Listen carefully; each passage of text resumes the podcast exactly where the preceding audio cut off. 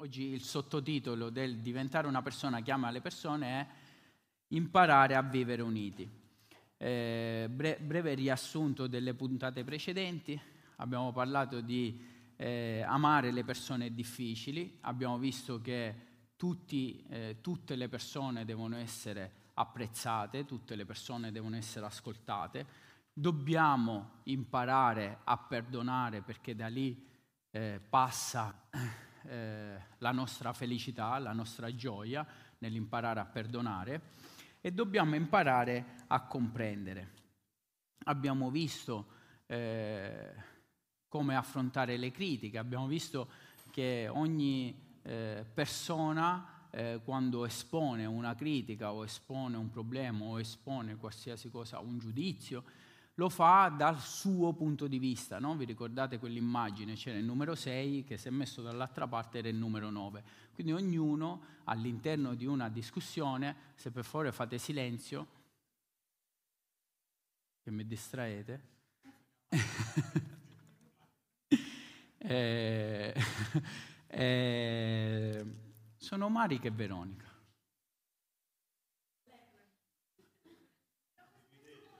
Va bene, come a scuola, mettiti al primo banco e tu vai all'ultimo. Eh, abbiamo visto come eh, è importante eh, affrontare le critiche e adesso eh, principalmente affrontiamo la critica perdonando, ok?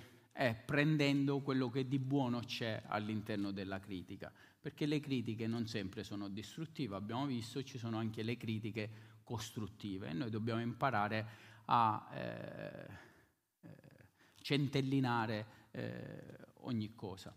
Oggi vedremo come imparare a vivere uniti, nell'unità, perché è la cosa più importante. Possiamo amare quanto vogliamo, ma se non siamo uniti, se non siamo un, un'unica schiera, una ACES, non eh, possiamo vivere quella, quell'immensa gioia che il corpo può esprimere eh, con l'amore di ognuno di noi. Amen. Vorrei fare vedere eh, un breve video prima, eh, prima di iniziare.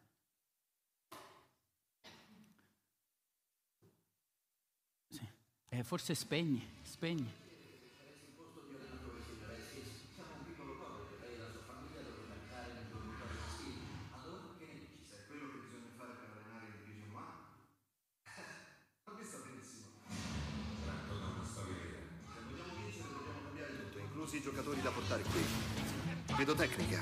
Vedo velocità. No. Ed è quello che voglio mettere in campo. Qui si gioca come dico io, e come dico io è dura. Questa è casa mia. Vi insegnerò a giocare di squadra. Non sapevo che i bianchi mangiassero questa roba. Intestini di maiale? Vi insegnerò la disciplina! Hai due settimane per migliorare i voti, altrimenti... Altrimenti cosa? Chi di voi sa darmi la risposta? Mio figlio, Harry la sa. Il rispetto dovrete guadagnarvelo. Walt Disney Pictures e il produttore Jerry Bruckheimer E chi la conosceva Texas Western? presentano l'incredibile storia della squadra che cambiò il basket per sempre. Coach Haskins schiera un quintetto di soli giocatori neri. È la prima volta nella storia del torneo. Qui non ci vuole talento, ci vuole cuore. Quindi dovete andare lì e prendervelo. Glory Road. Dal regista James Gartner. Su DVD Disney. Lo vediamo venerdì, è un anticipo. No, scherzo. eh, questo è un bellissimo film che ho visto mai. Praticamente cercavo su YouTube eh, qualcosa che potesse eh, stimolare eh, al gioco di squadra e ho trovato questo con, con l'altro film che, che, c'è domani su Canale 5, mi sa, che è sempre su questo, tratto da una storia vera, una squadra di basket. Ma quello che, ehm, che, che attraverso questo video eh, ho voluto trasmetterci è che si può vincere se siamo squadra, si può vincere se siamo disciplinati, si può vincere se c'è rispetto, si può vincere alla fine, includendo tutti questi fattori, se ci amiamo. perché solo attraverso l'amore si può vincere. Non c'è altra alternativa, non c'è altra alternativa. Tutto il resto diventa io comando, tu esegui e funziona per poco tempo. Io comando, tu esegui, funziona per poco tempo. Se invece impariamo a vivere nell'amore, nello spirito di squadra, nel rispettarci gli uni con gli altri, sicuramente non ci sarà mai io comando, tu esegui. Io ti faccio vedere e tu farai come io ti ho fatto vedere. Amen? E ti lascerò qualcosa di quello che ti ho fatto vedere. La regola do... Non funziona mai questo coso quando... Prima funzionava il discepolato. L'avete spento, no, è acceso. Va bene, ora lo fa partire. La regola d'oro. La regola d'oro è che si trova in Nemia 2.20. Il Dio del cielo ci farà ottenere successo. Noi, suoi servi, ci alzeremo e costruiremo. Ecco qua, la regola d'oro. Il Dio del cielo ci farà ottenere successo. Noi, i suoi servi, ci alzeremo e costruiremo. Qui è opportuno fare una distinzione all'interno dell'unità, perché eh, molte volte facciamo un uso improprio della parola gruppo e della parola squadra, ok? Noi siamo un gruppo, noi siamo una squadra e, e li utilizziamo come sinonimi, ok? Ma in realtà sono ben diversi.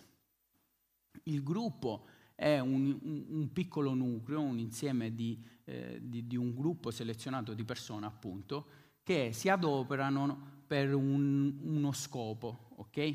La squadra è l'insieme di tutti i singoli gruppi che insieme si adoperano per uno scopo comune, uno scopo maggiore.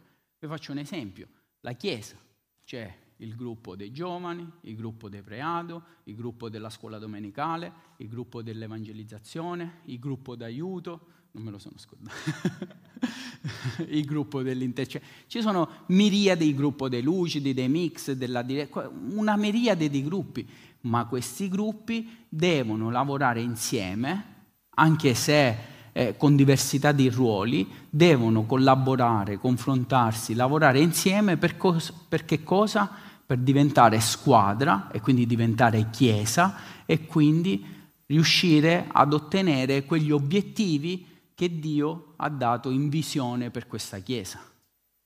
Perché eh, la visione di questa Chiesa, no? il pastore eh, l'ha sempre ripetuto, l'ha sempre detto, è attivarsi nel sociale, attivarsi e aprire le braccia a, al di fuori, al, a, al di fuori di, di, di, queste mura, quindi entrare proprio eh, nel nucleo della città di Livorno, ok? E come lo può fare? Lo può fare attraverso i vari gruppi attaccano da diverse posizioni, no? se vogliamo usare eh, i, i, termini militari. Chi attacca da una parte, chi attacca dall'altra, chi da sotto, chi da sopra, chi arriva da sott'acqua, però un unico scopo, convertire anime, quindi lavorare di squadra.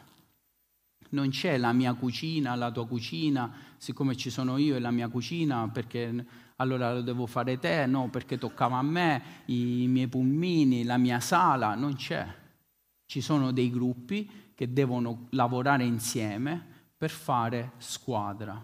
Amen. Ora, all'interno eh, eh, dei gruppi, delle squadre, nascono dei problemi, che lo vediamo anche, lo vedo all'interno de, del mio lavoro, no? eh, c'è stato un periodo, dove la, lavoravamo in piccoli gruppi, no? ti ricordi, in quattro, in team da quattro, andavamo all'estero in team da quattro. In team da quattro è più facile. Cioè, sei in quattro, dormivamo sempre insieme, facevamo tutti in quattro, stavamo nella stessa macchina, stessa stanza, ste, stesso tutto in quattro, parla, ci conoscevamo benissimo, eravamo solo quattro. Poi siamo diventati in otto e cominciavamo a essere in due stanze diverse, quattro in una stanza e quattro in un'altra stanza. E quindi si perdeva quell'affiatamento, no? Ce l'avevi solo con quei quattro, ma averlo con tutti e otto diventava più difficile. Un certo periodo si è iniziato a lavorare in dodici. Diventava ancora più complicato essere uniti, essere tutti, conoscersi tutti, sapere tutto di tutto, diventava molto più complicato.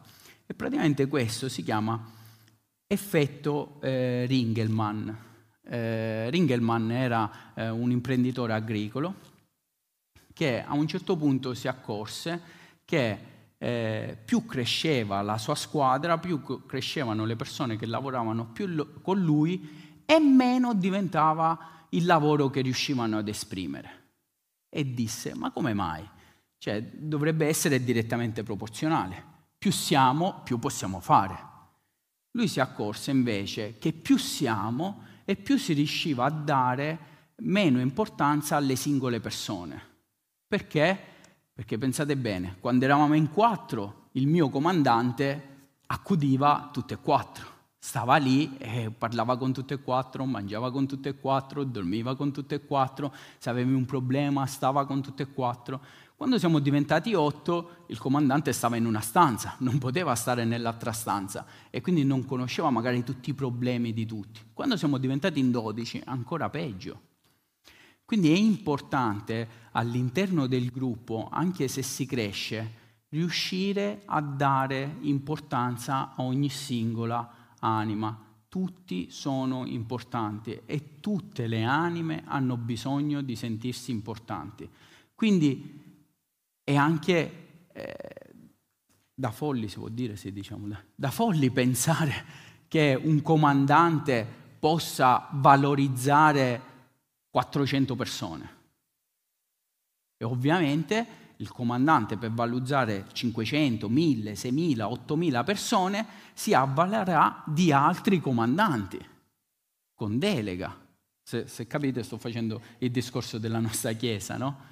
Perché se no è impossibile. Il comandante o sta in una stanza o sta in un'altra nel mio lavoro. E lo stesso è nelle grandi comunità. Se sono in dieci è più facile pranzare con tutti i dieci, ma se sono 400, sono 500, se la gloria di Dio, se la grazia di Dio ci fa diventare non meno di mille, come la visione eh, per la comunità, capite che diventa importante il lavoro di squadra di ognuno di noi. Sono io all'interno del gruppo giovani che devo riuscire a valorizzare i giovani, ogni singolo giovane. Ma siccome sto vedendo che sta diventando anche lì complicato, perché grazie a Dio cresciamo, allora avrò bisogno di qualcun altro per valorizzare ogni singolo giovane. E ogni singolo giovane deve comprendere che non può pensare che io eh, mandavo il messaggino come lo, lo, manda, lo mando il messaggino adesso come lo mandavo 4-5 anni fa, non ce la faccio. Ora devo fare i broadcast. Lo ammetto. Ieri ho fatto un broadcast e ho scritto semplicemente ti voglio bene e l'ho mandato a tutti. E poi qualcuno mi ha risposto e da lì abbiamo chiacchierato un pochettino. Ma non posso mandare ti voglio bene Ezio, Luana, Veronica, Pastore Dante, vale, capite, passo la giornata a telefono. Ma l'amore si esprime nelle piccole cose. L'importante è che tutti vengano raggiunti da qualcuno. Quella è l'espressione dell'amore e della forza della squadra. Amen. Essere squadra.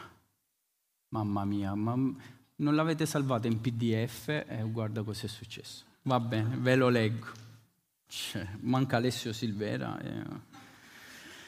Ritrovarsi insieme è un inizio, restare insieme è un progresso, ma riuscire a lavorare insieme è un successo.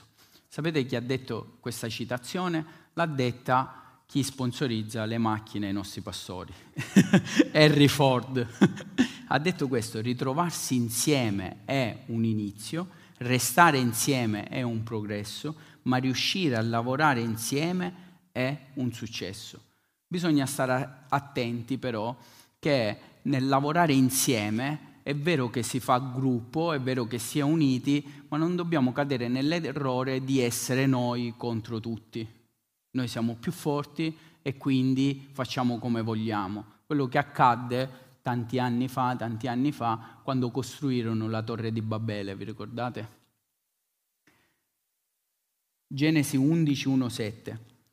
Tutta la terra parlava la stessa lingua e usava le stesse parole. E avvenne che essendo partiti verso l'Oriente, gli uomini trovarono una pianura nel paese di Shinar. E lì si stanziarono e dissero l'uno all'altro, avanti, facciamo dei mattoni e cuociamoli con il fuoco. E usarono mattoni invece di pietre e bitume invece di malta. Poi dissero, venite, costruiamoci una città e noi ci stiamo costruendo il nostro gruppo, è nostro. Nessuno ci deve entrare, è nostro. Il gruppo dei giovani è mio. Nessuno deve entrare, nessuno lo deve toccare, io sono il responsabile assoluto. Questo è l'errore più grande che si possa fare all'interno di una squadra.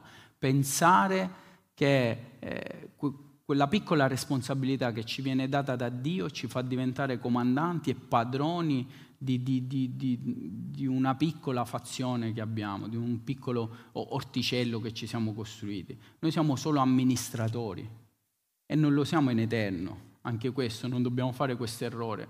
Non siamo amministratori eterni delle cose di Dio. Siamo amministratori per un tempo, per il tempo che ha stabilito Dio. Venite, costruiamoci una città e una torre, la cui cima giunga fino al cielo, e acquistiamoci fama. L'errore che si fa all'interno, no? a volte, dei propri gruppi. Il mio gruppo cresce, quindi io divento famoso. No, è la grazia di Dio che si usa dei tuoi doni per far crescere una porzione di territorio che ti ha dato, ma non ti devi mai non ci dobbiamo mai, scusate se parlo in prima persona, non ci dobbiamo mai eh, ergere eh, e diventare eh, arroganti, diventare poco umili, dobbiamo sempre vivere abbassati. È Dio che ci innalza quando fa piacere a Lui. Amen. L'Eterno discese per vedere e acquistiamoci fama affinché non siamo dispersi sulla faccia di tutta la terra. L'Eterno discese per vedere la città e la torre che i figli degli uomini costruivano e l'Eterno disse, ecco, essi sono un solo popolo e hanno tutti il medesimo linguaggio. Questo è il principio del loro lavoro. Ora nulla impedirà loro di condurre a termine ciò che intendo fare. L'Eterno non intendeva fare una torre, intendeva preparare un gruppo, una squadra, per poi mandarli e costruire. Ed è quello che dobbiamo fare noi. La Chiesa non è dentro queste quattro mura, non sia, questa non è la nostra torre di Babele. Si sta bene, siamo in famiglia, è bellissimo venire qui la domenica, ve lo dico col cuore, è bellissimo, è bellissimo, è accoglientissimo, si può dire accoglientissimo? non si può dire, vabbè, non lo dico più. È, è, è molto accogliente, molto accogliente, è troppissimo di tutto, è solo a cinque minuti da casa mia, però non è la nostra torre di Babele. Noi siamo chiamati ad uscire, ricaricarci per portare fuori quella carica che Dio ci ha dato qua dentro. Amen? E non per gli scopi nostri, ma per gli scopi del regno di Dio. Amen? Gio- non funziona mai. Oggi non so che succede. Giocare per vincere. Vabbè, ora partirà, non vi preoccupate. Giocare per vincere. Nella vita abbiamo due possibilità, giocare per vincere o giocare per non perdere. Fa la differenza. Fa la differenza. Non, non so quanti di voi seguono eh, il calcio, ma magari andate avanti voi. È troppo, troppo, troppo, troppo. troppo. Vabbè. Eh, giocare per vincere. Nella vita abbiamo due possibilità, giocare per vincere o giocare per non perdere. Sapete, eh, non so quanti di voi seguono le partite di, di, di calcio, no? penso un po' tutti, in Italia eh, le partite di calcio vanno, eh, vanno per lo più. Vado avanti? Ecco, bravo, guarda che bella sta la strada. Ho messo tutte le macchinine. Bo, bo, bo. La differenza lo fa l'attitudine. Quando guardi una partita di calcio lo vedi subito se le squadre italiane di solito scendono in campo per non perdere. Quando a livello internazionale noi scendiamo in campo per non perdere, per cercare di gestire la partita e ripartire in contropiede. Mo sbagliano, un calcio d'angolo, su palla, e, e cerchiamo. Invece quando giochiamo con le squadre inglesi, questi vanno a 2000, oh, le, le spagnole oh, corrono, io dico ma questi che, che, gli danno negli spogliatori? Questi scendono per vincere, non si fanno mai de, dei problemi, delle cose, vogliono vincere. È un po' anche la storia no, di, di, Elia, quando giocò per vincere, sconfisse 950 eh, profeti di Baal, Astarte, chi più ne ha più ne mette. Quando ebbe paura, giocò per non perdere, si mise sotto una spelonga, scappò davanti al rimprovero di una, ne abbiamo parlato no? eh, quel mercoledì, ma la verità è che con Dio dobbiamo giocare per vincere. Con Dio non ci dobbiamo arrendere. Ci dobbiamo prendere del tempo, dobbiamo essere lucidi perché può essere che arriva la stanchezza, può essere che arrivano le preoccupazioni, può essere che arriva tutto, ma noi sappiamo di essere più che vincitori. Noi sappiamo di essere più che vincitori in colui che ci fortifica. E l'Apostolo Paolo gridava a gran voce, io posso ogni cosa in colui che mi fortifica. Prima abbiamo fatto lo studio del discepolato sulla decima, io non so perché mi è capitato a me, erano con gli archi, così tiravano. Cioè, noi giochiamo per vincere, non ci dobbiamo preoccupare, io posso ogni cosa in colui che mi fortifica. Noi, a noi aspetta la vittoria. Non possiamo scendere in campo pensando di patteggiare un pareggio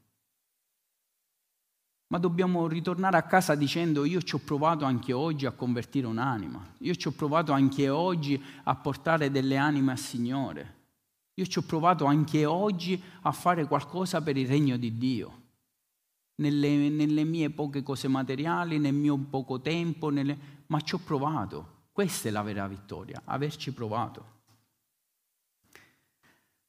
Con Dio dobbiamo essere in grado di correre qualche rischio mi sono messo il paracadute, guarda questi quanti, quanti rischi stanno correndo. non ho bisogno di sopravvivere. Sapete, eh, noi molte volte eh, giochiamo, facciamo il minimo indispensabile, passiamo la palla. Un mio allenatore, eh, quando giocavo a calcio, ci ho giocato poco, quando ero piccolino, diceva non vi dovete inventare niente, voi stoppate e passate, basta, questo dovete fare il minimo indispensabile. Perché? Perché non sapevamo fare proprio niente, c'era gente che prendeva con le mani, quello che cercava di prenderle cascava e quindi allora ci faceva fare le cose minime, ok? Però noi siamo veramente forti e sappiamo che cosa serve per portare anima a Dio e sappiamo che cosa serve essere un, per essere un corpo unito noi dobbiamo azzardare anche qualcosa. Non possiamo soltanto giocare per pareggiare. Non possiamo pensare di fare sempre stop e passaggio. Ogni tanto dobbiamo tirare, ogni tanto dobbiamo rischiare un dribbling, ogni tanto dobbiamo fare qualcosa di strano, qualcosa che dice wow, guarda Ino che giocata che ha fatto. No, guarda Tao. Io ho visto giocare Tao e Ino, non ti offendo. Eh, ti sei offeso. Dai, mamma mia. Non... I rischi vanno corsi perché il maggior pericolo della vita è di non rischiare niente. La persona che non rischia niente non fa niente, non ha niente e non è niente. Potrà evitare sofferenze e dolore, ma non può imparare, sentire, cambiare, crescere o amare. Anche per amare bisogna rischiare. Perché magari qualcuno può dire, sì, io ogni volta che do tutto me stesso per qualcun altro, non solo in senso marito-moglie o fidanzato-fidanzata, eh, in generale nelle amicizie, nelle conoscenze, poi arriva sempre qualcuno che mi prende in giro, che mi pugnala alle spalle, che... ma bisogna rischiare. Bisogna rischiare, perché se no ci appiattiamo e non cresciamo più, non creiamo più relazioni perché siamo stati scottati dalle relazioni e quindi non li creiamo più. Ma la verità è che noi dobbiamo creare relazioni, dobbiamo essere avveduti, dobbiamo avere discernimento, dobbiamo avere saggezza, dobbiamo avere tutto quello che vogliamo, ma dobbiamo creare relazioni. Dobbiamo sperimentare che cos'è il non sopravvivere. Noi dobbiamo vivere. Noi dobbiamo vivere il Vangelo, noi dobbiamo vivere la potenza di Dio, noi dobbiamo sperimentare quell'amore che solo Dio ci ha saputo eh, dimostrare. Amen. Incatenato alle sue certezze è uno schiavo, solo una persona che rischia è libera. E un famoso missionario, eh, Charles Thomas, eh, non, non, ho, non, sono andato a vedere chi era, chi fosse, eh, che si muoveva tra l'Asia e l'Africa, diceva, i giocatori d'azzardo per la ricchezza rischiano tutto e sono così tanti, sono tantissimi i giocatori d'azzardo, e rischiano tutto per guadagnare qualcosa di più. Perché i giocatori d'azzardo per Dio sono così pochi? Mi ha fatto riflettere tanto. Noi noi spendiamo tantissimo tempo, tantissimo denaro, tantissime risorse, tantissimo, tantissimo, tantissimo, pensando di diventare forse qualcuno di successo, forse qualcuno più ricco, forse, forse, forse, forse, forse. Invece per Dio non rischiamo niente. Per Dio siamo una squadra che deve vincere e che può vincere e che può fare la differenza.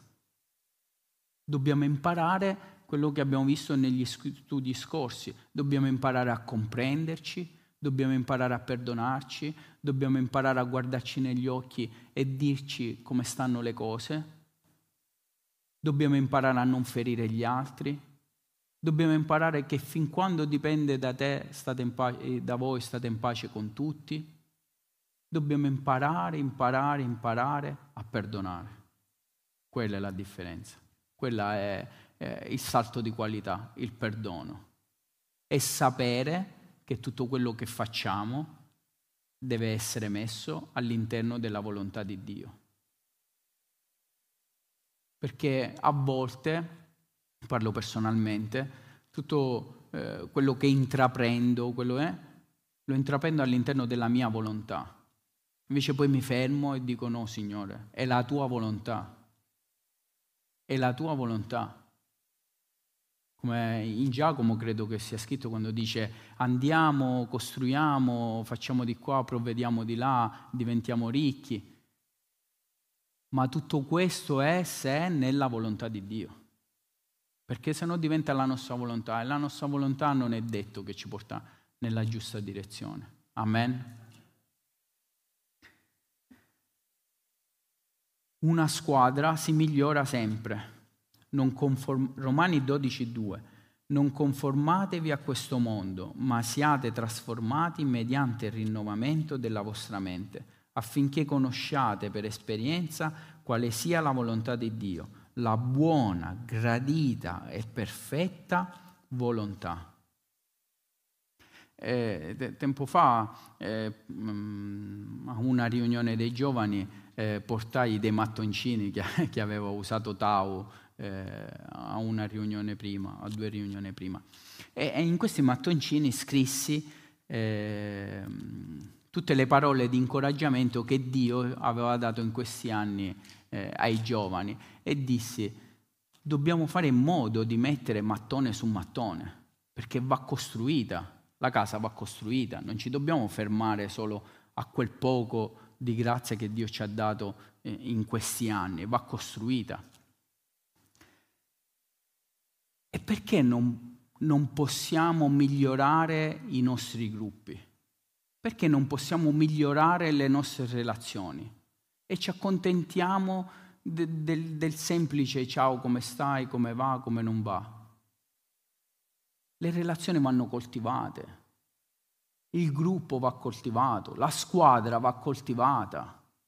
È impensabile che un membro, ora eh, magari questo è un discorso più da, da, responsabili, da leader, però abbiamo detto, che, ah, se vi ricordate al primo studio abbiamo detto che ognuno di noi nel nostro piccolo è un leader, perché influenza qualcuno, tra virgolette. Noi tutti influenziamo qualcuno. E perché non possiamo migliorarci in questa relazione di influenzare anche una persona? Vuoi o non vuoi siamo degli influencer da parte de, per, per, conto di Dio. Una volta si chiamavano discepoli, ora si chiamano influencer, no scherzo. Ma è questo. Dobbiamo migliorarci sempre.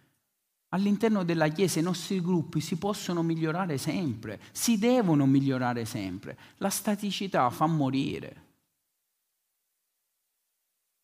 È impensabile eh, pensare che, io parlo in prima persona perché curo i giovani, è impensabile pensare che il gruppo giovani è arrivato a questo e non si può migliorare. No, è impensabile, è impensabile. Il, eh, il premio Nobel per la fisica Giorgio Parisi disse non ho fatto altro che aggiungere un po' di altezza a quello che era stato costruito. Perché alla domanda gli dissero, ma lei come ha fatto eh, a raggiungere il premio Nobel? Come ha fatto a migliorarsi nel 2023? E giustamente uno dice, ma ormai è stato inventato tutto. Vuoi che questo studio da qualche parte nel mondo già non è stato fatto? in, in 4.000 anni, 5.000 anni? Sì, lui ha, ha, semplicemente detto, io ho messo un po' in più di quello che avevano fatto i miei predecessori, non è che mi sono inventato che ho aggiunto uno scalino, piccolino, un foglio di carta così. Però ho alzato il livello e se, qualche, e se chi è dietro di me fa anche così, capite quante scale si costruiscono? Questo è la Chiesa, questa è la squadra, questo è il gruppo mettere un mattoncino in più a quello che hanno messo i nostri predecessori. Così si cresce, così si migliora e ci dobbiamo migliorare sempre. Amen. La squadra si preoccupa. Bevo un po', è da due ore che parlo. Prima c'era il discepolato. La squadra si preoccupa. Il miglior risultato si ottiene quando ogni componente della squadra farà ciò che è meglio per sé e per la squadra stessa. In prima Tessalonicesi 1.3 c'è scritto noi dobbiamo sempre ringraziare Dio per voi, fratelli, come è giusto, perché la vostra fede cresce in modo eccellente e l'amore di ciascuno di voi tutti per gli altri abbonda sempre di più l'amore nostro deve abbondare sempre di più. Non ci possiamo accontentare, non ci possiamo accontentare. Eh, arriva un certo punto uno dice sono stanco. Sì, ok, sei stanco per un tempo, non, ma non puoi essere stanco per le, per, per, finché morte non ci separi. Cioè, non esiste nel, nel regno di Dio, cioè, è biblico, non esiste. Ho combattuto il buon combattimento, sarà stato stanco e lì camminava a piedi, e, e, sui barconi, pescherecci che affondavano, cioè non è che c'era l'aria condizionata nella macchina, non c'era il telepass, che ho fatto il telepass, uh, mizzica, potente, e passi veloce. E non c'erano queste cose. Con i sandali andavano da Gerusalemme a Gerico, a Gerico scusate, 100 chilometri sono. Con i sandali. Elia, pescava, Elia, quando Dio gli disse oh esci da sta spelonca e vai a fare quello che devi fare, quindi Eliseo, eh, disse che camminò 40 giorni e 40 notti. Ora mia moglie gli ho detto Elisa per favore ci puoi andare a portare i bimbi ad atletica, sapete dove sto io? a semaforo quello grande di Piazza Roma. Atletica è... Ma la sto buttando di fuori, come dicono, come dicono a Livorno, 500 metri, panico, paura, panico, paura, eh, ma c'è caldo, e poi i bimbi, e i borsoni, e l'acqua, e l'asciugamano. Ho detto aspetta, basta, basta. Bah, facciamo spostare atletica, è meglio. invece di farla venerdì, la fanno giovedì, è meglio, si risolvono tanti problemi. Cioè, capite? Capite? La, la nostra comodità ci sta uccidendo. Non riusciamo a spostarci più di un passo. Se non c'è l'aria condizionata in macchina non, non, si può fare più niente. Io mi ricordo venivamo da Bronte, il mio paese, a Follonica, avevo i parenti a Follonica, con la Fiat 1. Alessia, non lo sai cos'è la Fiat 1, che ridi? Cioè, con la Fiat 1, tutti i finestrini abbassati, arrivavi che eri sordo. Cioè, così, quello poi mio padre a 130, sto sterzo che faceva così, perché mica c'era l'ABS, così. Cioè dici, ora vivo, ora muoio, ora vivo, ora muoio.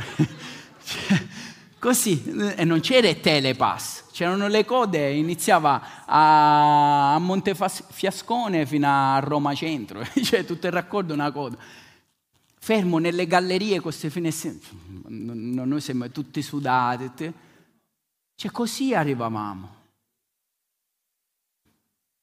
Ma com'è possibile ora? Com'è possibile? Io, io mi domando, ma come, come, ci siamo ridotti così? Come ci siamo ridotti? Cioè, veramente uno ride, ma è, è complicata la cosa qua. e allora almeno sfruttiamo i mezzi che abbiamo. Ci sono i social, sappiamoli sfruttare nel modo giusto. Ora i giovani vogliono fare un podcast, già mi stanno mettendo in crisi alle 9 del mattino il pastore è qui, ma ragazzi, cioè sabato, non ci viene. O pagate la colazione da Sardelli, andate a prendere. E questo è. Raga, non dobbiamo vivere accomodati. Questo è il Vangelo. Dobbiamo andare in giro, dobbiamo andare nel mondo, dobbiamo migliorarci, dobbiamo, dobbiamo, dobbiamo, dobbiamo.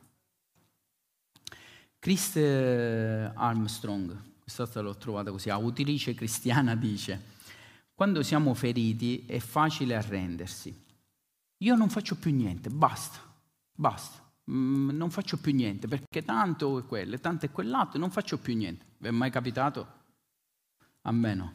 Quando siamo feriti è facile arrendersi, ma la cosa peggiore che qualcuno può fare è trattenere il proprio affetto in risposta al comportamento degli altri. Noi siamo chiamati ad amare. Se Gesù avesse pensato per un attimo questo, noi non eravamo nemmeno qui. Ma ci amò incondizionatamente.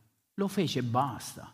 Perché è, così, perché devi amare, non ti puoi fermare eh, al piccolo attrito, non ti puoi fermare alla pugnalata, puoi, perché ne avrai altre pugnalate se proprio lo vuoi sapere, è così. Ma noi non ci possiamo fermare dall'amare. Il cuore degli altri cresce se viene nutrito con amore incondizionato. L'affetto non dipende dal comportamento, dall'umore o dalle circostanze essere piacevole non equivale ad essere amabile. Immagina se Gesù ci amasse solamente quanto, quando ci comportiamo in modo perfetto. Mai. Quindi. Non potremmo mai sperimentare il suo amore e di conseguenza la nostra vita appassirebbe. Dato che Gesù è il nostro esempio, dobbiamo amare gli altri con la stessa grazia che avrebbe Lui. Egli ci ama in base alla sua capacità, non in base ai nostri meriti. Dobbiamo amare gli altri, non secondo i nostri standard, ma secondo i standard di Gesù.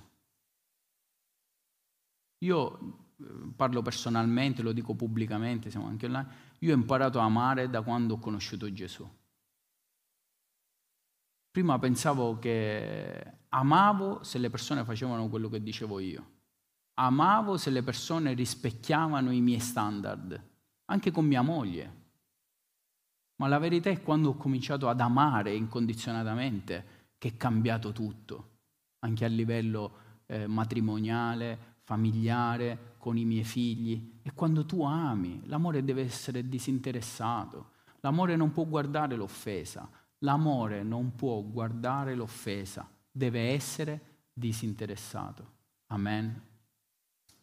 E allora la domanda sorge spontanea. Ho messo questa immagine eh, del presidente eh, Kennedy. Eh, la squadra offre, perché noi siamo, eh, cresciamo eh, chiedendo.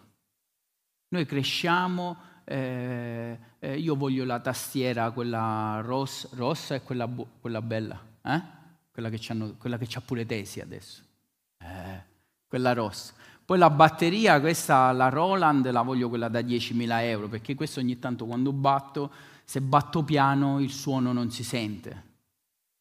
Poi voglio il microfono così, poi, poi, poi, poi voglio. Invece Kennedy, quando eh, il suo primo discorso che fece davanti all'America, disse non chiedete cosa può fare, io l'ho tradotto la Chiesa, ok? Non chiedete cosa può fare la Chiesa per voi, chiedete cosa potete fare voi per la vostra Chiesa.